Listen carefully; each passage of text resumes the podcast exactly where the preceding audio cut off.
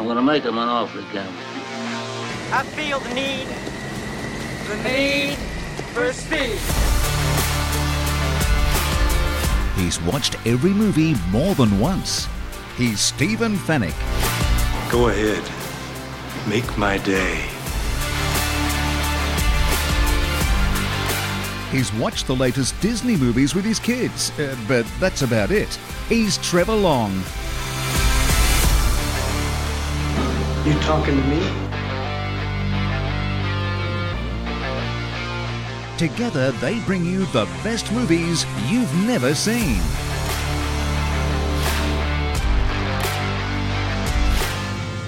I will look for you. I will find you. And I will kill you. Rent, buy, or stream the latest and greatest movies on Fetch.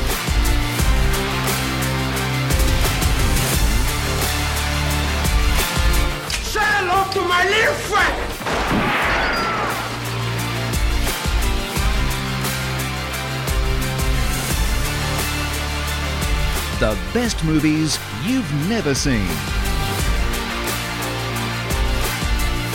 The first rule of Fight Club is you do not talk about Fight Club. With Stephen Fenech and Trevor Long. This is the captain. Brace for impact. Hello and welcome to the best movies you've never seen. My name is Stephen Fenech. Great to be with you. I'm joined by the person this podcast is named after. We could have called this the education of Trevor Long. Trevor, how you going, mate? Yeah, really good. It just wouldn't have resonated with people thinking, who the No, hell's Trevor maybe- Long? Maybe not.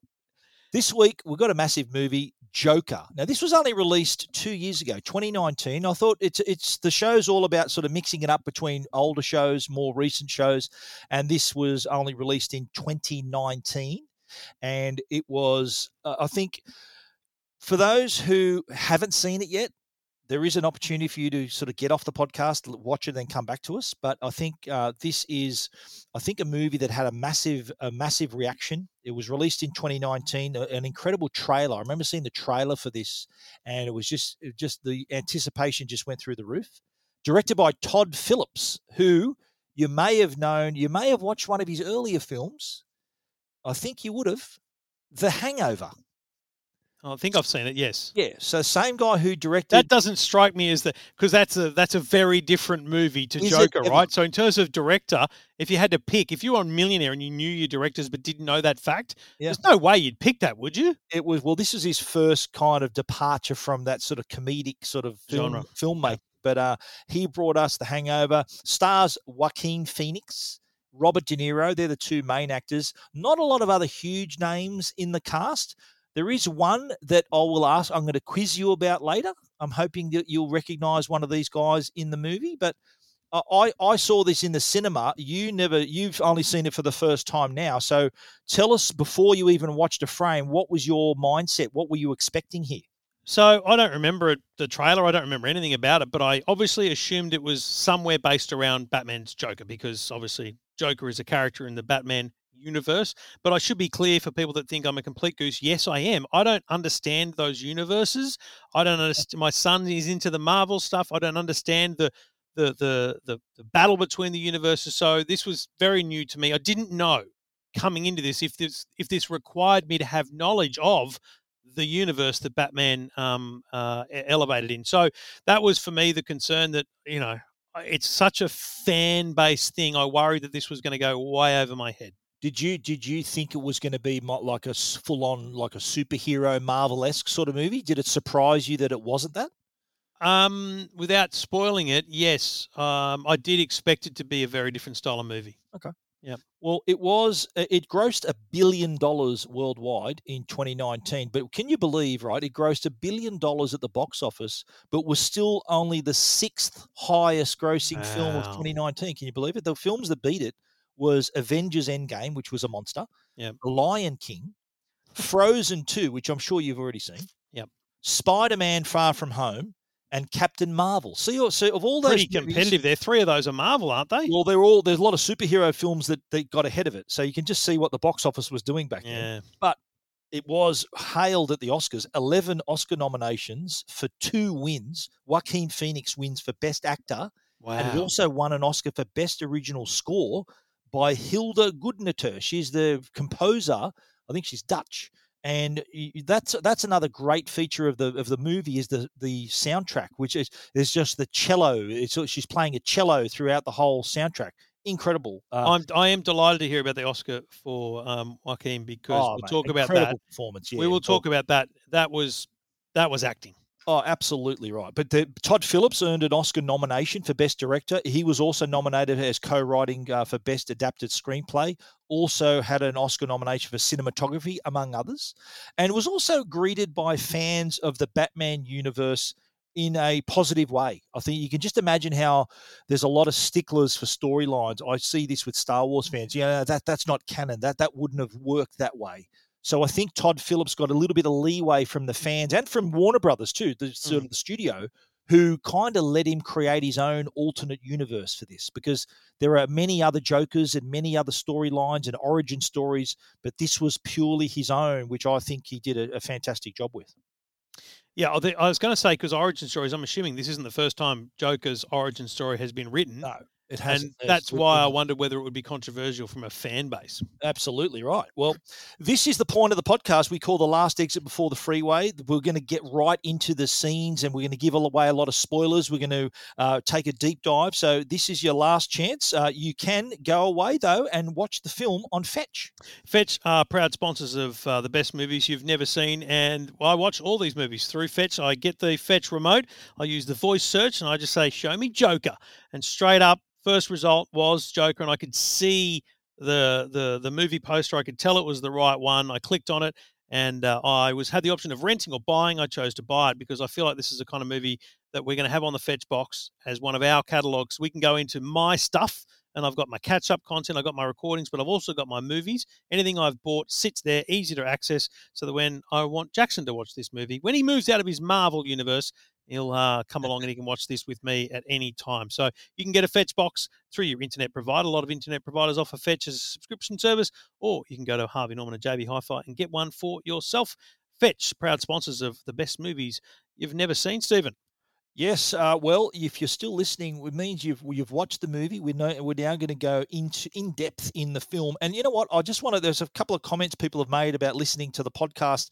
They said that this is like a movie version of a book club. They say they love they they love it when point. they get they know the movie that where they, they have to watch to Yep. to participate in this kind of a book club setup. So uh, I reckon if, if we get enough feedback, if we get enough engagement from people, I'd be open to finding a way to bring in uh, people's comments in advance. So we, we, we know the, the runway of shows we're going to watch. We could maybe bring some of those in into these same areas. You know, how would what would you tweet about it? What are your impressions and that kind of stuff? Maybe we could get some fan engagement on that as well. Okay, well, okay, we're uh, we've you've seen the movie now. So what what were your impressions after your first time watch? So first of all, I mean, it was much more brutal than I thought it was going to be.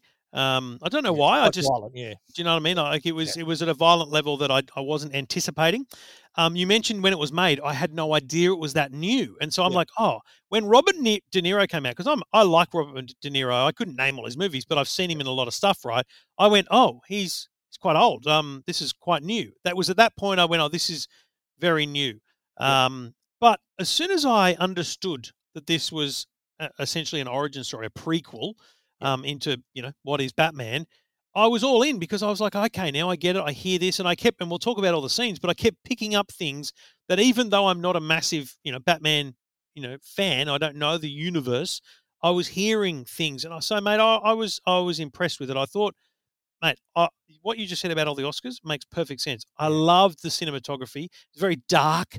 You know, it, it set the scene for Gotham City because you know this is a city that's you know being being brought to ruin by crime and all that kind of stuff. So that darkness of it, you know, the, it was so well Yeah, lit. It had a somber tone, didn't it? And and they're, they're in the middle of a, of a garbage strike. They're talking about super rats. And did you notice all the garbage bags stacked up on the Yeah. sidewalk? It was really oppressive. They still do that in New York, but anyway, the the the two things that stood out to me quite weird. Um, the apartment I thought was very well constructed. It was very dark but dingy, and it was Yeah. it, it very it represented their lifestyle very well. And also some of those scenes in uh, like hospitals, Yeah. you know, long along alley, uh, long corridors and stuff. Yeah. They were they were just very well shot. I, I really liked the way it was shot. Um, yeah, it was a it was a it was a good movie. And your tweet would be My my tweet would be Batman fans looking for a backstory. It's dark, but it's worth a watch. Joker. Absolutely, absolutely. Oh well, as I said, I saw this in the cinema. Uh, I was a very big fan of Heath Ledger's portrayal of the Joker. Uh, and if you're if you're a fan of, of the Batman franchise, I think you you would still appreciate this. I've seen it. I own it on disc, and I've seen it several times. I, I would I'd watch it. That means if I'm going to buy it, I'm going to watch it a few times. I have seen it probably five times, I reckon now in the in the last couple of years. Um, I can't believe it was the same director as The Hangover, Todd Phillips. But I did watch an interview with him, and he did say that the film. We'll talk about sort of the cast and, and how they did it later on in the film. But Joaquin Phoenix is very much a an on the spot kind of actor. Like he he would he needed sort of to find something in the scene. And it was he, he- Todd Phillips said it's very much like filming a comedy because the gold in a, in filming a comedy is all the improvisation and that he just lets them just go for it and and mm-hmm. sometimes it just produces in just magic. And in Well, this instance he said it was a similar thing with Joaquin Phoenix he just let him go and he would just come up with his stuff. Well, can before we get into the nitty gritty of the scenes, I really want to talk about that because I I was blown away by his performance. So things that stood out to me were I can imagine interviewing him and and him telling me the story of how he came up with the laugh because the laugh was so iconic, like you could tell, and we'll we'll hear that later. But so that to me stood out as something. This was this felt like me hearing him as an actor really bring something to the show. The other thing was how much did, weight did he lose for this performance? Because we'll Those- talk about that later those- I've got something those for you with that one. scenes where where he's shirtless and he's he's but you could basically see Yeah. his skeleton, mate. It was just Yeah. such a it was such a whole body performance. Do you know what I mean? It- It, was Absolutely. Brilliant Hold in that, sense. thought. I've got something later for you for that one. But no, you're right. It was just a remarkable performance, and and his Oscar, I think everyone who was nominated in his category, they would have said, "Listen, just give it to him now because Yeah. we're, we're done. He's got it." Um, he was he's had a pretty varied career though. Like if you, there was a great movie he was in as a child uh, with Steve Martin called Parenthood. He played this young troubled little kid in this comedy.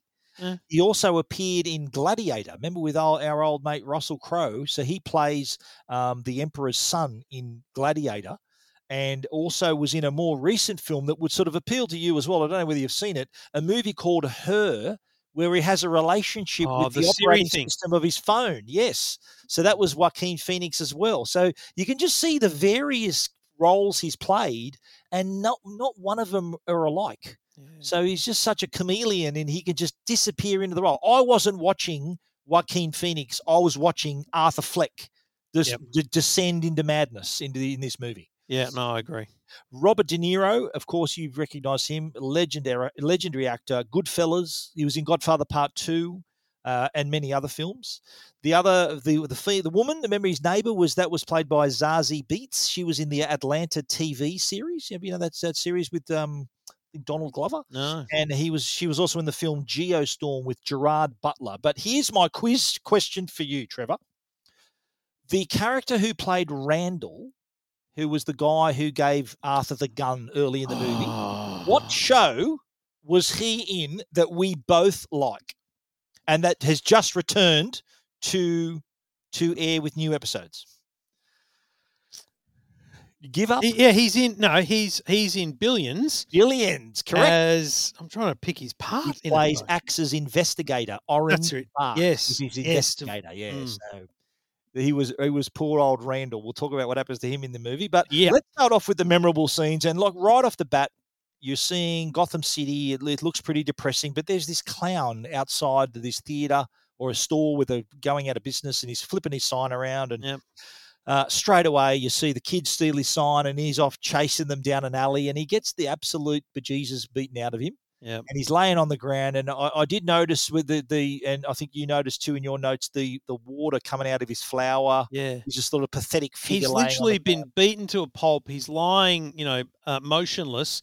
And it, this is this is this goes to the cinematography. Really low shot, dark alley, uh, dim lit, but you know he's he's clearly visible. And this this flower, you know, a prop flower, just squirts the water, just drips out, you know, and it's just like that's the death of a clown, you know. It was, it was Do you reckon mate, that, was, in camera? Do you reckon that happened? That happened in camera, or was that a special effect they added later? Do you reckon they just sort of, or was that just a happy accident that that water poured out at the right time? It was remarkable. I'm glad you noticed that. oh, mate, I I don't know. I'd be amazed. That was really cool. It Yeah. strikes me as the sort of thing someone went, mate, make the flower, you know, squirt, but not squirt, lose its water. was- there was a person on set whose job it was to make the flower squirt. Is that what you're saying? yes, exactly. All right, but it did set the scene. The Yep. the city is sort of really it's a bit of a powder keg going on. There's the garbage strike and all this unease, and it's uh, it really set the tone right off uh, from the opening scene. And then it moves to this this point where he's sitting in a room, he's smoking, he's with this woman uh, who's kind of talking to her. But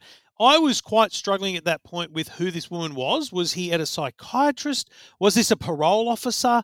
Like I, I literally couldn't work it out. And then this began the laughing too. You know, this this weird laughter, a very distinct laughter. Um, and then I think I think it was actually a really good good shot, solid shot of the of the woman. You could see a badge that said something like social services. I realized it was something to do with you know therapy. It was something to do with social services because she started talking about did you bring your journal and and he mentioned there that that he was keeping a journal, but he was also writing jokes. Um, and that's where you kind of first hear that he's you know thinks that he's going to be a comedian essentially. Yeah. Very that was an interesting kind of setup for me because it didn't. It I struggled to make sense of it. Yeah, so straight away you knew that he was sort of. I think there was a. He says, "Oh, you know, uh, um, you asked me if I'm having any negative thoughts." He goes, "Uh, "I've got nothing but negative thoughts." So you know that okay, this is a troubled individual here, and Yeah. we're going to follow he, him with interest. And next scene we see is him uh, on the bus heading back home, and he's uh, there's a kid sort of sitting on the back of the seat, and he's trying to make him laugh, and the woman sort of rudely says, "Oh, look, can you stop stop bothering my kid?" And that's when we see him break out into this into this laughter.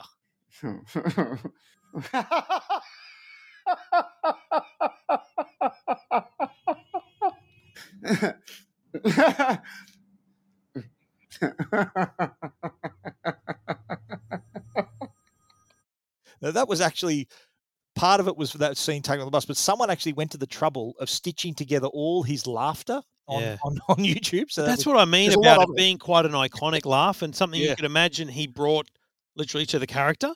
Yeah. Um, then he pulls she out also, his card. As he says, "Look, yeah, he, he hands the card over, and and I like how the card says, "Sorry, I, I'm laughing. I have a condition. Please turn over." Then it explains, "Yes, it's a medical condition," and then please return the card. Isn't that what it says on it? but you know what's and- interesting, and I yeah. mentioned this later on, but at that moment I went, she didn't give the card back. I, I thought she did. No, she didn't. I give the didn't see back? her give the card back, Okay. and I Well- think that becomes relevant later on. Okay. In a- in a very okay, small way. Yeah, you might be right. Yeah, you might be right. Good pickup. Okay, good pickup. So then, because yeah. then, then we move into this thing where he's he's he's in an apartment with his mum. You realise that he's living at home with his mum. He's very much caring for her because he's you know brought her dinner. But you know they sit together. He jumps on the bed with her to watch this Murray Franklin show. It's clearly like a Jay Leno style. You know, it's a talk late night talk show. But he goes, he then drifts away to his fantasizing. You realise later that he's fantasizing that he's in the audience. Um, he stands up in the audience. Um, the host of the show, Murray Franklin, De Niro's character, singles him out because he yelled out, you know, I love you. And he talks to him and he brings him down. And it's this really engaging moment. And it, it's not until after that that you realize that whole thing was a dream. And, and it, it was literally just him visualizing himself as a comedian on stage with Murray Franklin. That was interesting when, when you first see that. You're thinking at the start, you're thinking, "Is this for real? Is he remembering this for real?" Then you remember oh, he's obviously having these fantasizing that, oh, Yeah. you know, if I had a son, I'd want him to be just like you, and uh, he he was sort of dreaming out loud there. But we we move on to like he he he's a clown for hire. I think Ha Ha's is the name of his agency, and we find out that uh, he's one of his co clowns. You call it co worker. Randall found found out that he got bashed up. Sees the bruise on his back, and he goes, "Here, Yeah. mate, take this." And he gives him a gun. Yeah. He says, "Look here, this is for you to protect yourself. There's animals out there." And he goes, "Oh, I've never, I've never owned a gun." And Randall lays it on him. and he says, um, he says, I'm not allowed to have a gun. You know, he actually in the next few scenes and stuff, he, he's kind of with the gun. He actually accidentally fires the gun in his in his apartment. There's a whole bunch of things yeah, that, yeah. that happen with the gun, but you know, essentially he's he's like a you know he's a scrawny little clown that Randall thinks needs to have something for self defense. But the problem is, and then the next scene that we're going to talk about is he's got the gun with him, and he's also he's a dancing clown. He's not just funny. He's not just you know crazy outfits, but he dances, and he's in a children's ward, and he's clearly bringing joy to these kids, and they're dancing and singing, and it's lovely. But the gun drops out of his out of his outfit onto the floor, and the gasp. You know, Yeah. of the of the medical workers, and If from that point, the background, there's I, I I looked at the reactions of There's all a- the, yeah, the- there's a guy the- in the the corner. guy go, what the hell? Yeah. And he, so the gun drops, and at that point you realize he's going to be in trouble, and he's in a phone booth uh, with the boss of Ha Ha's, who is Yeah. another actor I recognise, by the way, because he's Yeah. in Law and Order, among other things. Um, and he's he gets the sack, so he loses his job as a bloody clown. Yeah, he gets fired, and uh, but mate, the pivotal scene is the ne- this next scene where you got to remember he's he's despondent, right? He's lost Yep. his job. He's going home, but he's got his gun, and he's on a train, and he's he's seeing these these three people harassing this woman on the on the train. Yep. And he just he can't help it. He, he didn't have his card. You're right. You would have thought he would have produced his card to say See "Oh, that because they these these three Wall Street you know yuppies come up to him because he's laughing. They he starts singing, you know, uh, "Where's the clown?" and yeah, and the clowns. and yeah. he starts laughing, and it's at that point where he he I'm sure he pats his his chest as if looking for the card. Right. Okay. I didn't As if to notice hand that. it All the over. times I've seen it, I, I just thought he didn't want to produce it, didn't see the opportunity to produce it. But no, that, you could be right. It's interesting because I saw it as him being had it, not able to produce it because I'm pretty confident that Well- woman doesn't give it back. Do you think they would have even paid attention if he had to pull the card out? They just would have thrown the card away. If he No, but think think of it as a sliding doors moment where if he had to pull the card out and they'd have Yeah. laughed at him more and, and walked away, would he have killed him? Right. Maybe, maybe. Well, that was that will what they end up beating the crap out of him, and then he just turns around and just goes boom, boom. Two of them dead on the train, and then he waits for the other guy to come off the platform, and then finishes him off as well, and and then we're off to the races. They, they, this is the moment where the the film sort of takes a pretty big turn, and you suddenly hear it about the clown vigilante, and there's three Wall Street people that are killed, and that just further divides the community. Because critically, this is front page news, of course, that three young Wall Street uh, executives or Wall Street traders have been killed on a train or at a train station. That's front page news, despite the crime you know that exists in Gotham City, um, and that a clown is essentially a suspect. If someone in a clown mask is reported, Yeah. um, but the, the the big thing here you need to understand, I guess, about this movie being part of the the Batman universe as opposed to just a story about a bloke who's gone crazy and you know shoots someone is because Gotham has has degraded into such a city. The the people see this as a as a vigilante act.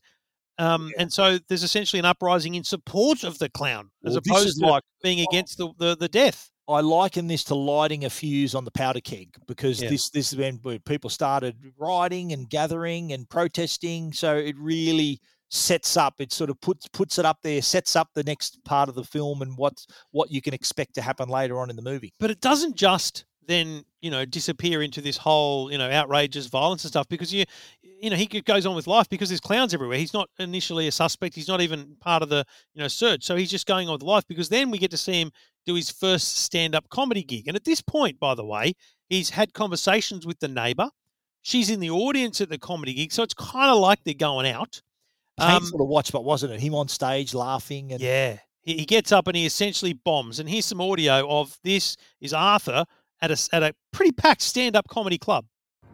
I hated school as a, as a kid. My mother would say, You should enjoy it. One day you'll have to work for a living. No, I won't, Ma.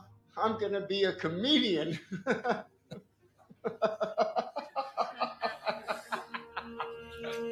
you don't And you know normally what? laugh at your own jokes, but I like that. People Mate, do.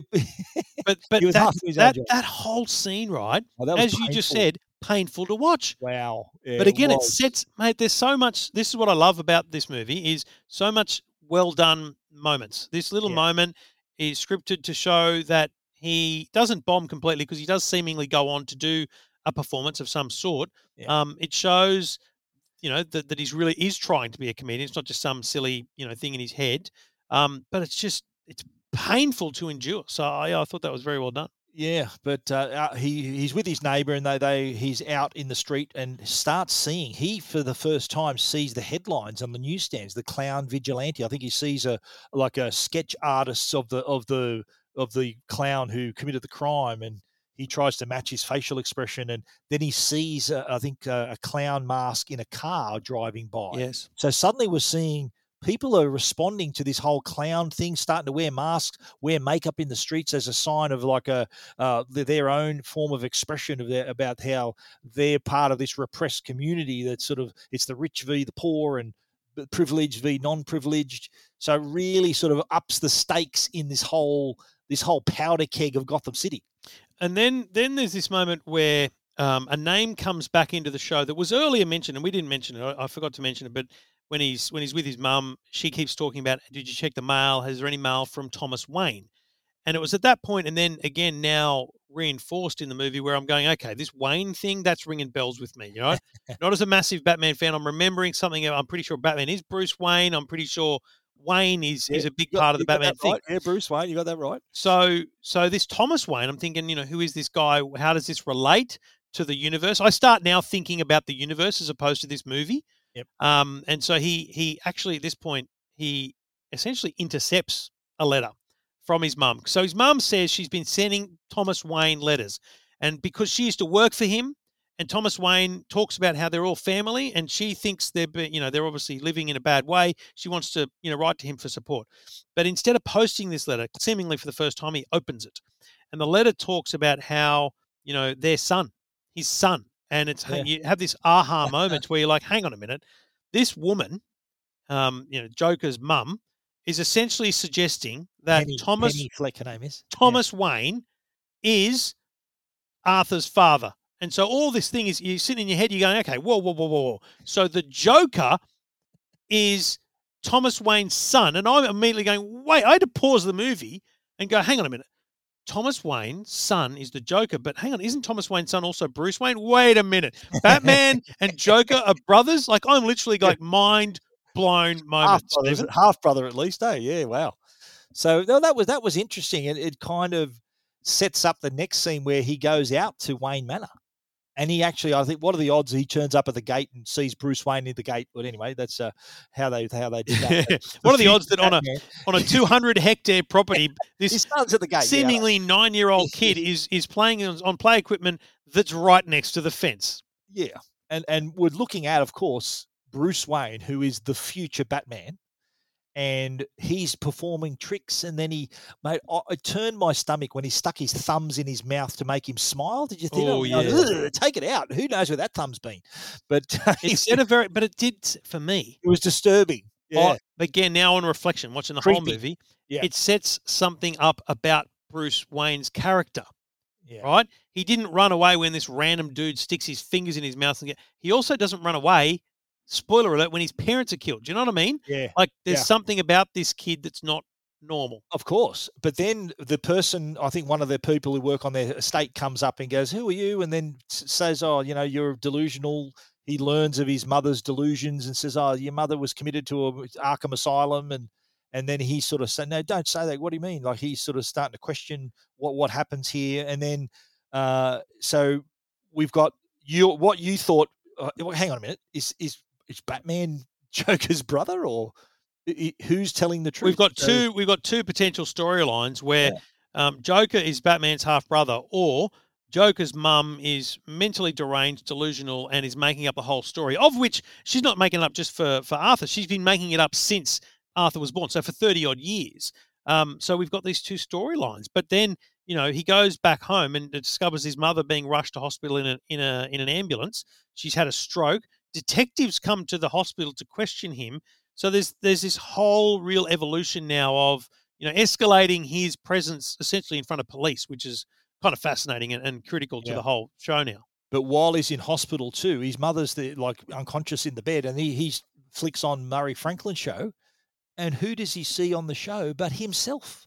Someone back in when when this movie took place. I'll tell you the year later on. uh, I'll, I'll get you to guess what year it was, but uh, let's just say that it was before people had phones to film stuff. Yeah. Someone manages to slip in a video camera somehow in the comedy club, and they filmed his act. And Murray Franklin plays that clip on his show and how he introduced the clip he said check out this joker and then they play the clip And, and So- basically, the point here is that this is a kid, Arthur, now an adult, who's been watching this show with his mum forever. Like this has been their show to watch every night, and now he's seen himself on the show in raptures. But he also realizes this guy's taking the Mickey out of him. Like he's he's not respecting him as a comedian. He's actually the butt of the joke, and that's like that's a do you think? Do you think he thought that though? I thought he was happy to see himself. I don't think he could. I don't think he had that um, that emotion to be offended. He he saw himself on there thinking, "Wow, this is amazing." He I think he thought that as a good thing. Don't you reckon? Yeah, I I thought uh, my take was that no, he originally thought no, this is not good.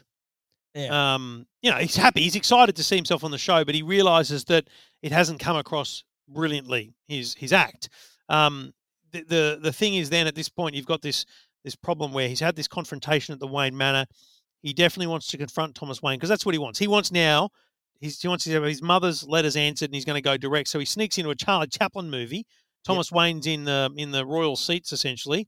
He sees him go essentially out to the bathroom, and he, he meets him in the bathroom, and confronts his potential father, who tells him that his mother's deranged again, tells him that he's adopted, and um, Thomas Wayne punches him in the face, like fair and square in the face. Yeah, remember he starts laughing. He goes, "What you think this is funny?" And because he doesn't reply, he just goes boom and just pops him on the nose. And then, sort of again, we're thinking, no, we, he he tells him that he's adopted. So he's you can just imagine his mental state is fragile already, and him learning of this, which leads us to the next scene where he gets he gets the call from the Murray Franklin show to appear. So the, the talent booker has found his number somehow and said, "Look, would you like to come on the show? Uh, uh, Murray would love to meet you, have you on the show." And he's he immediately says, "So who's this again?" And and then he eventually says, oh, "Of course, yeah, I'll come on the show." And see, I read that, I interpreted that as being, "Oh, this is awesome," but also this is my opportunity.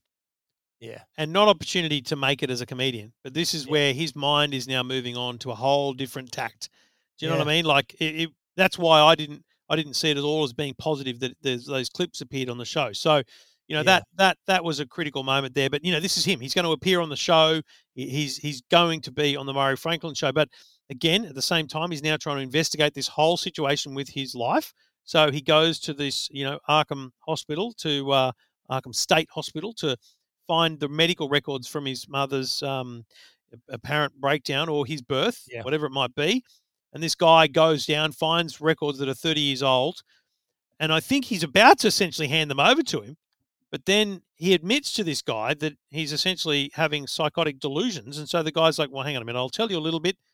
But then yeah. after that, you need to get your mum to come and uh, and and sign out the records. But he, he yeah. reaches through the bars, grabs the records, runs like buggery, and then he starts reading all this stuff about his mother's psychiatric breakdown and uh, you know, yeah. he's, he's essentially lost the plot at this point, hasn't or he? How, but also he learns too that not only was his mum in, in a serious mental condition, but also too that he'd been beaten as a child, he was adopted, that you know the the condition that he had, he thought was a psychiatric condition.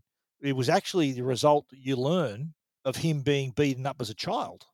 Yeah, so he's now filled with his anger and thinking, who who who is my mother? Like he he did he's really sort of reached a point now where well now let's talk about the very next scene. He returns to hospital and suffocates his mother thinking look you know what? I thought my life was a tragedy but you know what? It's a comedy. And then he pulls out the pillow and just and, and just smothers his mother smothers her. And, and he's just now well all bets are off now yes and you're just wondering the next step is what's going to come next there's yeah, this because whole it, it's, unpredictability. It's really at there. this point because he's confronted Wayne. He's killed his mum. You're like, well, okay, this is obviously this is now we've ticked over. This is Joker. this is. So hang on. So the body count. The body count's now four. He's killed three people on the train. He's now killed his mother. So what's going to happen? Um. So and the next bit is probably one of the most brutal parts of the movie, and it's when he's at home. His mum's dead. Um, and there's a knock on the door. He opens the door, and two of his clown mates come to visit him. Hey, Arthur. How's it going? Oh, hey, guys. Come on in. Did you uh, get a new gig? Yeah. Oh, you must be going down to that rally at City Hall. I hear it's going to be nuts. Oh, is that today? Yeah. Well, what's with the makeup then? My mom died celebrating. Right. Uh, we heard. That's that's why we came by. I figured uh, you could use some cheering up. Oh, sweet. But no, I feel good. I stopped taking my medication. I feel Mate, Stop taking his medication. he then he then pulls out a pair of scissors and just stabs Randall in the neck and the eye, and it's far out, man. That's some Yeah, brutal stuff. brutal. Yeah, well, that was that was such a shock to see that uh, for the first. Uh, you didn't expect it, although when No, he does grab the scissors when he hears the door knock. And and also So- the other part, and I actually for there was a foreshadowing moment in this in this scene where he latched the door, shut the door, and when they latched it. came in, yeah, I know. And I uh, thought to myself, after he killed the bloke, I thought to myself, that little bloke's not never getting out. but it, it, it was, and you could see him in the corner, cowering in the corner, going, "Oh!" He was really scared. But he he said to him, he goes, "No," he goes, "I forget that little the character's name." He said, "Look, I'm not gonna, I'm not gonna hurt you." He goes, "You were the only one who was nice to me." And don't you what he think these said? moments, this is one of those moments Yeah. in a movie where you go, that didn't Oh. go as I expected. Oh, absolutely, yeah. Mate, you know, he so he he unlatches the door for him, and that this little guy's like scared. and he can't. Re- no, when he first he tries to leave, he can't reach it. That's what I'm saying. when he tries to get past him, and he scares him, he goes, "Oh." That's what I'm saying. It was such. I saw that happening because he latched the door when they came in. But he does. He then he opens the door for him, and my I thought he's going. He's just going to bash the door in his head. Like I assumed it's all the way through. I assumed he was going to kill him, He was goner. Yeah, but he didn't. No. Well, this so this was the day where he was getting ready to go to the Murray Franklin show. Yeah. So here's the scene where he dyes his hair green, he puts on the makeup, puts on the nice suit, and then does that famous dance down those long stairs. You know those stairs that Yeah. we see earlier in the movie. He's trudging up those stairs. See now that Here's- now now yeah. I get why you go to these bloody movie venues when we travel the world together. Yes, Like yes. Stephen, We'll I want to go to the later. stairs. We'll talk about that later where they are. But, But, the- interestingly, can I just yeah. say, in this before that, he's dressed up. He leaves his apartment. He goes into what is uh, allegedly the girlfriend's apartment. Yeah. and she doesn't know he's coming. And the daughter's just gone to bed, and she comes out. She's scared. It's at that moment you realise she was never his girlfriend. She was a Yeah. figment of imagination, and I'm pretty sure he killed her. I reckon. Oh, Yes. right. So that, that happened earlier. Yeah, right. Yeah, yeah. yeah. And she he says, "Look, look, my daughter's asleep. Just just leave." And yeah, right. So you reckon that he imagined all that stuff? Yes. Because remember there was a scene where he followed her, Yes. and she said, "Oh, look, I- were you? Was that you following me today?" Yes. And then because she worked in a bank, she said, "I was hoping you'd rob the place." She goes, "Look, I've got a gun. I can come tomorrow." Yeah. And then they they, they hooked up. right? You He- thought that was just he imagined that? Uh, in my uh, mate, can Yeah, you right. please get in touch with the director? In my mind, Yeah. that whole relationship was imaginary. Okay, no, because he there wasn't the scene. I think the scene that you're thinking of was when there was a bit where he come in and he, he came into her apartment, just kissed her. Remember, they just walked in. That was that's yeah, so that's earlier. No, I think all of that is imaginary. Okay, I think all of that is imaginary. I think yeah. I think the bit where he he goes into her apartment after his mum died, Okay, before he killed the clowns. Yeah, That's good. Yeah, right. he okay. sits down. She's like, "Oh my god, who the hell are you and what are you doing here?" It wasn't. She didn't say. She didn't come out of the room with the daughter and say, "Arthur, what are you doing here?" She said, "Oh my god, what are you doing?" Yes, right. Like it was okay. an. She didn't know who he was, okay. and he Alright. killed her. I'm telling you right now. Add Oh, her and the daughter to the body count. Oh no. Okay. Well, he's he's at the point now. he's at the point now where he's doing this famous, and so many people have imitated this dance down the stairs Yeah. with his nice suit. And then when he's sort of t- heading towards the bottom of the stairs, the two detectives are back there, and they go Arthur, and then he he does he, he runs off. They chase him onto the train, and don't forget this was the day of the big rally. So he gets on the train, train's packed full of people going to the rally, all dressed up in clown outfits, clown masks, makeup. The detectives get on the train, they lose him on the train. Then the people, they I think the detective fires a shot, and then everyone just turns on the detectives, and I don't think they get killed, but they get seriously injured, and get seriously allows him to get away. It Yeah. stacks on, allows him to get away, and essentially make his appearance at the the TV show. So he's he's backstage, he's in his dressing room, and he's, as is quite common with these talk shows. So there's a knock on the door, and the host comes to meet the guest quickly, a, a little quick, you know, how do you do? Um, and he meets Murray, and I think this is a really important part because it goes back to what you said earlier about how Murray referred to him on the show. Uh, Murray, one small thing. Yeah. When you bring me out, can you introduce me as Joker? Yeah. Because he, he said, "Oh, why would you want that?" Because when you, well, I was on your show, you said, "Well, take a look at this Joker." And, so and- Murray Franklin was responsible for naming the Joker. There you go. and that's that's these are all cool parts of the of the you know the origin story, isn't it? And the other things that you know we we've seen throughout this lead up is he's rehearsing his his appearance on the Murray Franklin show by acting it out in, as as as it happens the night before, to the point where he rehearses a knock knock joke after which he kills himself. So we now all in in the mind Yes. of the viewer. I'm waiting. This was this was got me when I first saw this. Like, because there were a couple of times where he had his gun and he even practiced it in the dressing room, put it under his chin. Yep. I'm thinking, what are we going to see here? What is Yes. going to go on? I reckon my theory here is right, and we're going to explain what happens later. My theory is that he changes. He changes midstream. I agree. I reckon he was planning to do the, to neck himself live on the TV, Yes. but changed, just shifted. And I tell you why that happened because he he didn't do it when he was meant to, and he let slip that he was the killer of those three Yeah, Wall Street he guys. nothing to lose, you know, and whatever. And Murray then becomes a you know serious interviewer, and he, I think in his mind Murray becomes the enemy as opposed to being the idol. yeah. So there's no way he went to that show wanting to kill the host of the show because he was his idol, and he does it. I think he does it because that shocking? Tell, tell me out of 10 how shocking that was for you when that happened.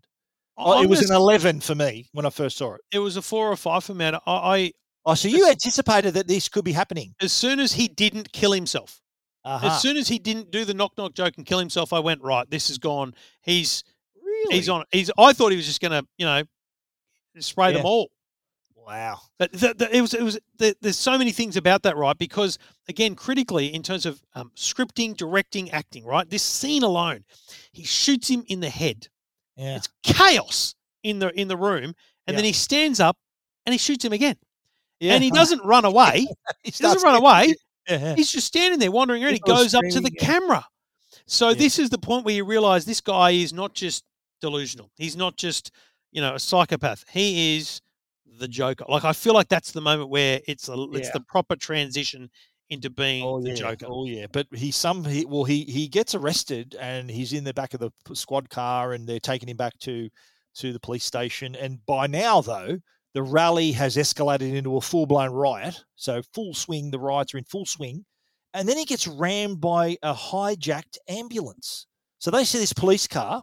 You see the driver is a guy with a clown mask on. Yep. He rams the car. I don't know whether he kills the officers, but they're unconscious. He gets out of the car. He's now can he's he's on the standing on top of the car, and they're sort of hailing him as this new clown master. Yes. And so it's just the whole place has descended into chaos. And meanwhile, over on the other side of town, Thomas Wayne leaves uh, a venue with his wife and Yeah. Bruce, and another guy dressed as a clown shoots Thomas Wayne and his wife right in front of Bruce. And see, this is the moment. This that was more of a shock to me than than the other bloke. Be, not that they were shot because I knew that would happen because I know Bruce Wayne's parents are killed. Yep. But all the way along, once I realized this Joker versus Bruce Wayne thing, I assumed that in this movie, Joker would kill Batman. Arthur, so you thought Arthur Fleck was going to kill? correct? Right. Okay. So because there was a, I don't know whether you've seen the 1989 Batman. So with Michael Keaton and Jack Nicholson as the Joker. No, but I desperately want to watch it now. yeah, it's brilliant and and directed uh, by uh, Tim Burton. And the scene, spoiler alert, you know the Wayne fa- parents get killed, But but we know that now. Yeah, It's the Joker in that film before he becomes the Joker who kills the Wayne family. See, Wayne- okay, so maybe maybe that was in my head. So maybe Yeah, I did know maybe. that. because I think Jack Nicholson before he was the Joker says, "Oh, "Have you ever danced with the devil in the in the cold moonlight?" And that's the same line he uses to Batman. And Batman says, Michael Keaton says to him at the, in that scene, says, "You created me. You, you're the one who created Batman because of what you did to my parents." Yeah. so right. no, I, I can understand why you would sort of think that, assume that that he was going to get around to finishing off the Waynes as uh, well. I, But, I, I've got one yeah. more scene to talk about. Then I do want to talk about the the, I guess the trajectory of this universe. Yeah. These these things, but the the the, the weird thing about this movie is, and it, it sets up the conversation, but he he doesn't die in that crash. He he he's hailed as some sort He of hero. yeah, but but in some way he is also then captured because he's he's next seen in some sort Yeah, of in- uh, in some sort of interrogation yeah, yeah. asylum sanitarium again with a, a woman who you don't quite know who she is Yeah. and there's this conversation But the final shot is him walking out in footsteps of blood, so he's clearly killed her as well. Well, is that symbolic? Is that happening? Like you see him sort of getting chased up and down the hallway. Yeah, it's sort this of left goes up to my point air. about so Yeah. much of it being imagination and some of it being real. And Yeah, so, true, eh? so That's what- a really interesting uh, take on it because looking back on it, you see his mental state and whether, like, how much of that actually happened and how much of it was playing in his head. I'm I'm going to watch it in I was a whole say new way now. you have to watch it again. yeah, I'm going to watch it in a whole new way now. So, so what I want to understand now is because now knowing this is only two years old, does this? And again, I understand these universes are a money making exercise, right? So more movies you Is release. there a sequel? You reckon? Uh, oh, is there a sequel? And do they do they bring in like the problem with Batman is there's multiple Batman movies as well, isn't there? Which Yeah. are all different stories. So Yep. do you go to the Michael Keaton and Jack Nick? What's his name? Nicholson. Yeah. Nicholson. I nearly said Jack Nicholas. That's the golfer. He's a Jack, golfer, yeah. Jack Nicholson um, movie. Do you? Because I, I understand that's the best one, right? But uh, there's there's a whole debate about Oh, that, right? uh, that's that's debatable. Like, that debatable, right? But, one, yeah. but yeah. which one do you choose to follow the path of? Because imagine this one goes off, and y- you have that moment where you find out that actually um, Bruce all along has thought it was the Joker because all he remembers was a clown, but actually it wasn't the Joker because the Joker Yeah. was, you know, you Well, see what I mean? there are rumors of a sequel, so it's it's not official. There's rumors that there's a Joker. Well, we go to the cinema with Buffer Zone, but well, Yeah, mate, definitely. But um, again, I think uh, he, he Todd Todd Phillips said he goes. Well, they basically gave us the license to create our own universe here, so you can just imagine the free reign he would have Yeah. Joker Part Yeah. Two. But let's move on to the, the our favourite lines. Did you catch the line? Um, the from from the get go, there were line, good lines in the movie from the start. Yeah, because one of the ones I liked, and, and we've got audio of it, it was about how crazy it was in the town.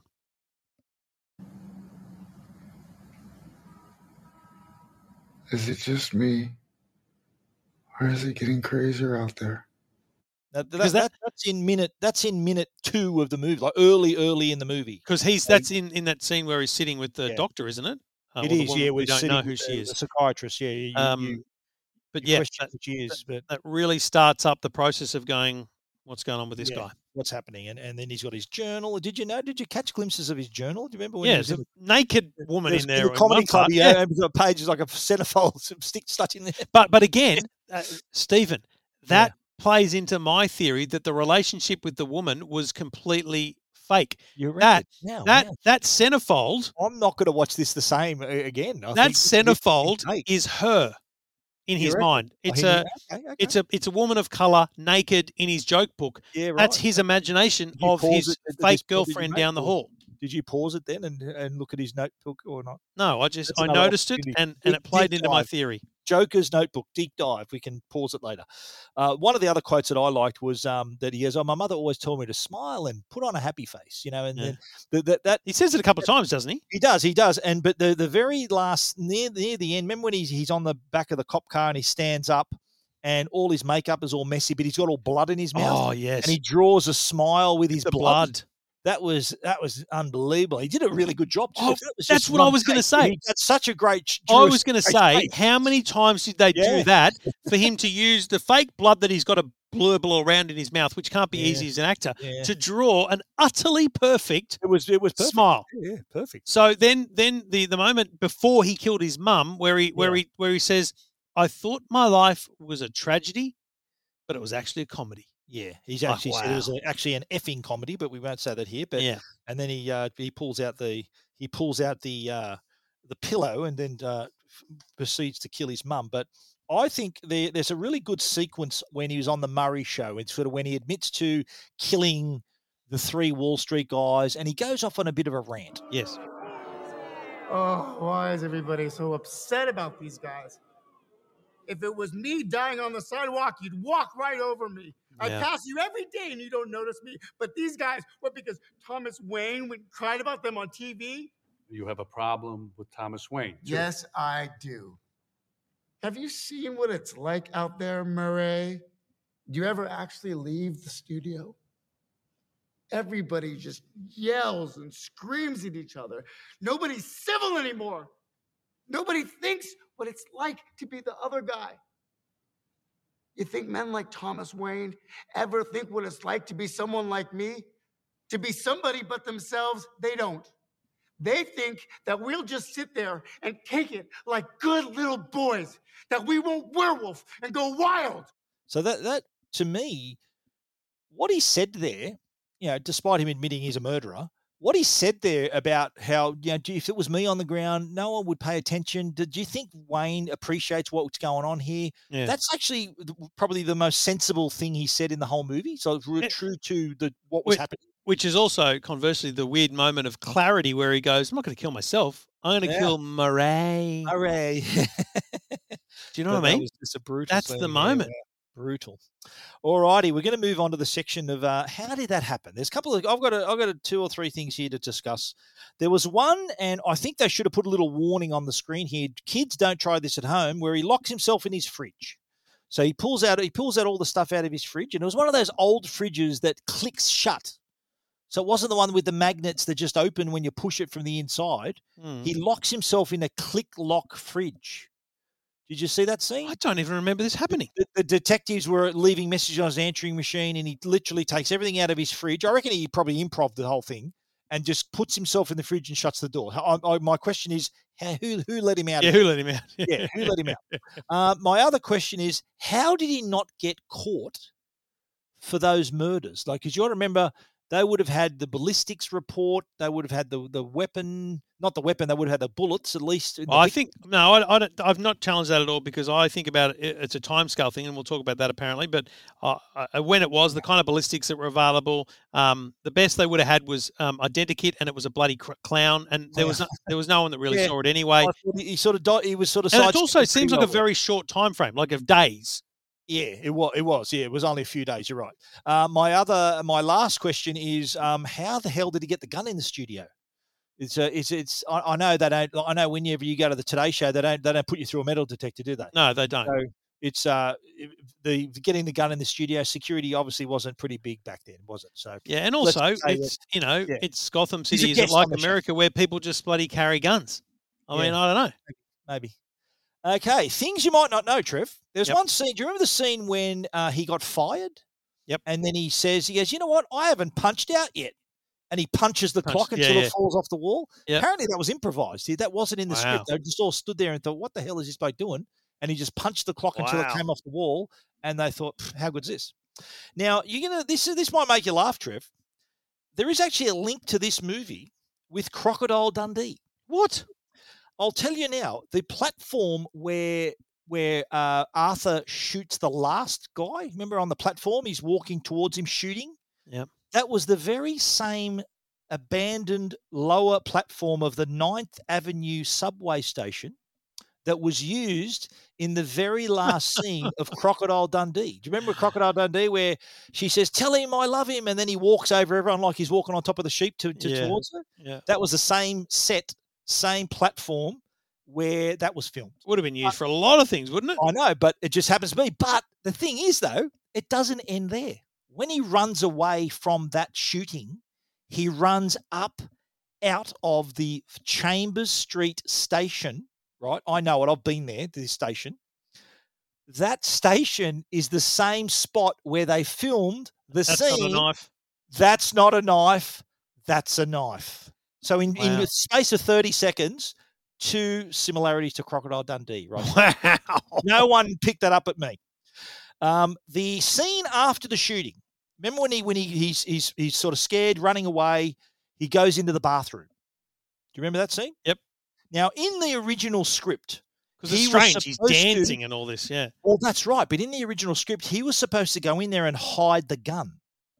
But Todd, I remember watching the extra features on the on the blue on the Blu-ray, and he was saying that it just didn't feel right. He goes on what what they what they'd happened. They just received the score. You know the cello score. He just received it. They played it, and he goes, "I know exactly what to do. Roll the camera." And that's when he filmed that that slow dance in that room. And he goes, "That was we just kept it in." Wow. So that wasn't in the script. So that they decided on the spot from when he heard the sort of that melancholic cello score. So I guess if he had have hidden the gun, he could have gone back and gotten it before the the the, the, well, the that's TV right. show. So it kind of changed the whole sort of the whole direction of the film.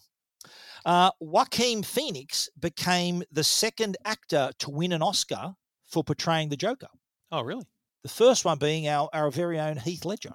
Oh, Heath course, Ledger yes, played the. Joker in The Dark Knight and posthumously won the Best Actor Oscar for The Dark Knight, which would make if you haven't seen that, is a brilliant, brilliant performance. Yeah, Like, no, I haven't, and I think I Joaquin. Phoenix level brilliance there, right there for our uh, for the late Heath Ledger.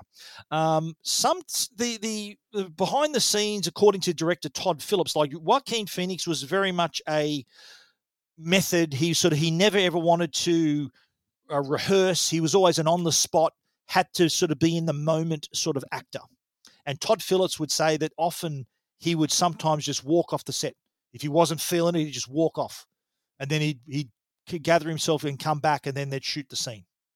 Funny enough, he never ever did that when he was on, sta on set with Robert De Niro. Robert De Niro is apparently one of his idols. There was a bit of friction apparently beforehand De Niro, who's very much an established actor, he's got his own process. He likes to do a read through of a script. Joaquin Phoenix refused. He said, I never do that. I'm not going to do it. But eventually they talked him into getting in a room, going through the script together, and they they they had he sort of gave that concession to De Niro. So Wow. there was a little bit of a uh, bit of a little bit of a standoff before the film even started shooting. But Phoenix admitted he's a massive uh, Robert De Niro fan, and he uh, he relented there. Uh, the original. What did you think of the length of it? Was it? It was two hours and one minute. Was that? Was that? Uh, No, I thought it was find that? fine. Yeah, no, I thought I thought I didn't feel like it went on. It didn't drag Would on. surprise you to learn the original cut of the movie was 155 minutes. So they, they cut out a fair bit of the movie. Apparently, what Todd Phillips was saying was that every time Joaquin Phoenix got in front of the camera, he did something different. He said he could have had, he could have, he, they, apparently they edited this movie for a year and a half. They had so much footage, they didn't know what to include. So what he ended up doing is having snippets of those scenes that never made the movie. He included them in the trailer. He included it in promotional shots and things like that. So a fair bit of the movie wa- was was cut, but there is no deleted scene section on the disc or anything like that. So it's Yeah, right. alternate versions of the same scenes is probably what made it so long, and then they had to trim it. Um, did you notice? Now we're going to ask you: Did you pick the year the movie was set in? Year the They did mention it. It is mentioned in the movie. Oh, really? Yeah. Oh, I just would have said fifties or something. No, no, 1981. It Oh, was okay. 1981. So it was sort of pre. You know, It's hard to tell because you know Ledger- Gotham Yeah. is you know it's Of course, yeah. descended into Gotham is- darkness. You don't really. It was, it was bank- 19, 1981. The reason I went with the fifties was the, the shot of him. Uh, it was it was like he was going to walk into rob a bank, but he Uh-huh. didn't. Which, by the way, is is likely where she worked. Yes, it is. Yeah, it No? is. It was Um, yeah. So you know, I just felt like that that that building and that everything just struck me as fifties. But anyway, yep. For the record, it was 1981. Okay. Now the staircase. Yes. Saw it early in the movie. Where are we going, Stephen? Because we have He to go. Yeah, he does the dance walking down the stairs, and it's become known as the Joker stairs. They're actually located in the Bronx. Ah. These are the stairs that connect Shakespeare and Anderson Avenues at West 167th Street in Highbridge in the Bronx. So next time we're in New York, we're going to catch a train out to the Bronx. And we'll be and we'll standing there with a million other people trying to get the That's same right, photo. yeah. There's a few people. Imagine trying to get trying to get a shot with no one on it. I bet you it never Yeah, happens. good luck. Yeah, good luck. You have to get, do it at like one o'clock in the morning or three o'clock in the morning. And get Now, you shot while you're there. Earlier on, uh, how skinny was Joaquin Phoenix? Yeah. Would you believe he dropped 24 kilos? Which for you and me isn't going to make us look like that, but for him, Yeah. man, he looked sick, which was and perfect. how he did it, apparently he said in an interview he just ate an apple a day. That's all he had for to eat was one apple a day until he dropped the weight. wow. Remarkable. He said he never. He did an interview on, with Jimmy Kimmel saying, "Look, I never went out with people." He goes, "Because all our socializing is eating and drinking, so I never went out, never did anything. Stayed home, ate an apple a day, and just let the let the weight dro- drop off him." Uh, another, did you notice that someone else picked up too was the woman he rescued on the train. Remember, it's the woman that was on the train. The, the bloke was throwing French fries at her, and she hightails it out of there. Uh, apparently, she's seen later in the movie. Oh. She's in when when she he sees a uh, the taxi driving by, and there's a person in the back wearing a clown mask. Apparently, that was her. That same woman who was on the train was the woman behind the clown mask Wow. According to great sources. But uh, that's that's the that's Joker. It's not the Joker. It's Joker. Yeah. 2019, and I'm really glad you've seen it and got to experience it because it is, I think, one of the best movies in recent years. Oh, look, I'm, I'm fascinated by it. I have so many questions because I think that a, a sequel could follow up on whether the adoption was was doctored or whether it was real. You know, proving whether or not Thomas Wayne made that up or whether she really did give birth to him. Like so many, there's so many unanswered questions. I, I would err to the side where she's nuts. The mother, the mother's, yeah, she's uh, she's. I don't know, not- I, not I, mate. But come on, the idea of Joker and Batman. that. Wow. Come on, like Yeah. you can't Yeah, tell me that- that's not in the incredible. universe. Incredible. Yeah, I know. But, and that, that's the thing, though. There are so many. The, like the, the the Heath Ledger Joker had a different backstory, and and like he had scars on his face because his father cut him open. You should smile more, and that's why the, he has got the scars in his face. But in this movie, Arthur Fleck doesn't know his father. Jack Nicholson had a whole other. You know, he dropped into a vat of acid, and that's why he's got white skin. So there's so many Joker origin stories. This is just another one. So what's your uh, what's our wrap up, mate? What's our rating here you're going to give us? Look, love the movie. I've got no dramas with it, but I'm going to be, I am going to be lower than previous movies because it's just, and this, I, th- I need to understand whether or not when you're giving a movie a rating, it's, it- it's about the whole overall performance or whether it's just your opinion of the movie because you know it's so subjective, right? But for me, this is when you talk about the other movies we've we've seen as not eights and nines and stuff. This Yeah. is like a seven to me because it's not my kind of movie. Yeah, Um, I'd give it a solid eight. I'm a solid eight with this. it's Yeah. a lot darker and and more violent than I It's would not normally. everyone's cup of tea, is it? It's, it, it's pretty con- like I reckon if my parents watched this, they'd be shocked. It, it's shocking the Yeah. movie. So, yeah. So look, yeah, I love it, and not and you show the kiddies either. So yeah, it's not. no, this has got a few years before Yeah. Jacko's watching this one. Yeah, totally. Well, that's it. Joker. Our, our your homework for next week, Trevor, Yeah. is the Alfred Hitchcock classic from 1960, Psycho. Yeah, wow, we're going way back. movie. That is our next movie. Came out in 1960, a classic Alfred Hitchcock film, one of his many classic films. But All right. uh, well, well. I and everyone else listening can fire up your fetch uh, and search for Psycho. And the great thing again about fetch is you can use the search to find it universally across all the different apps and platforms. So if it's on one of the streaming services you subscribe to, you can just watch it there. Otherwise, you can rent or buy it directly through the Fetch movie store. That's what I'll be doing within the next few days so that we can get together and talk Psycho. look forward to it, mate. We'll talk to you next week. See you then.